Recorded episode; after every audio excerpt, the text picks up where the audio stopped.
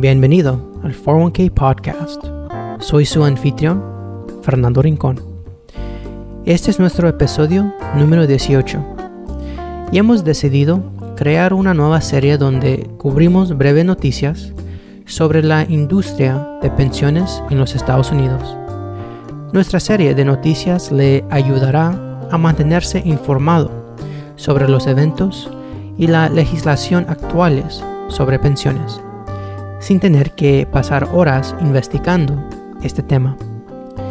Esta serie es una adición a nuestra serie de entrevistas con consultores financieros. Y con eso dicho, comencemos.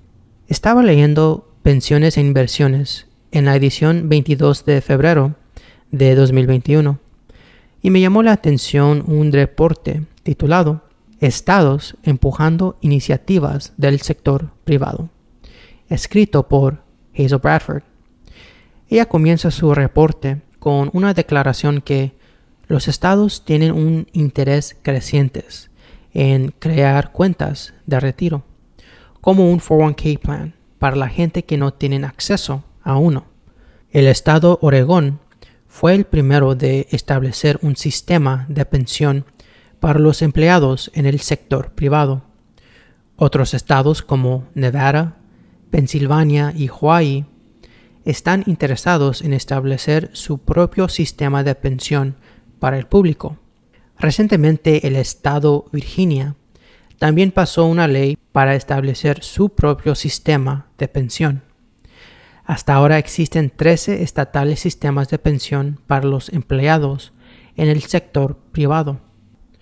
Los tres estados con la mayoría de participación y fondos ahorrados son Oregón, Illinois y California. Estos estados agregados juntos tienen aproximadamente 160 millones de fondos en sus sistemas de pensiones. Los requisitos de cada sistema son diferentes y dependen del diseño de cada uno, pero todos tienen un requisito común.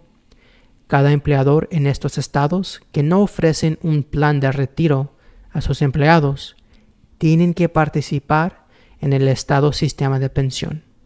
¿Qué opinan ustedes sobre estos nuevos estatales sistemas de pensiones? ¿Están a favor o en contra de estos nuevos estatales sistemas de pensiones?